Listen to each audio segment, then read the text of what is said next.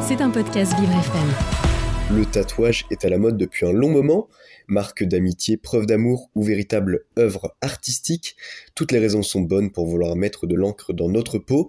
Si quelques heures suffisent à marquer ce dessin dans notre chair, pour le retirer en revanche, l'opération s'avère souvent beaucoup plus compliquée. Et cette envie de se faire retirer un tatouage n'est pas minoritaire. Au cours de leur vie, selon le Parisien, une personne sur deux tatouée a souhaité retirer son tatou. Alors, erreur de jeunesse, marque d'amour passé ou tatouage qui se désagrège, ce marché des tatouages a explosé. Mais se faire retirer un tatouage marqué dans la peau n'est pas si simple. La solution la plus communément employée aujourd'hui est le laser.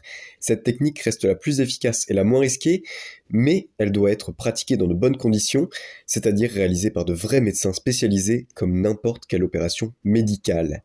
Cette solution a beau être la plus conseillée, elle peut parfois s'étaler sur du très long terme.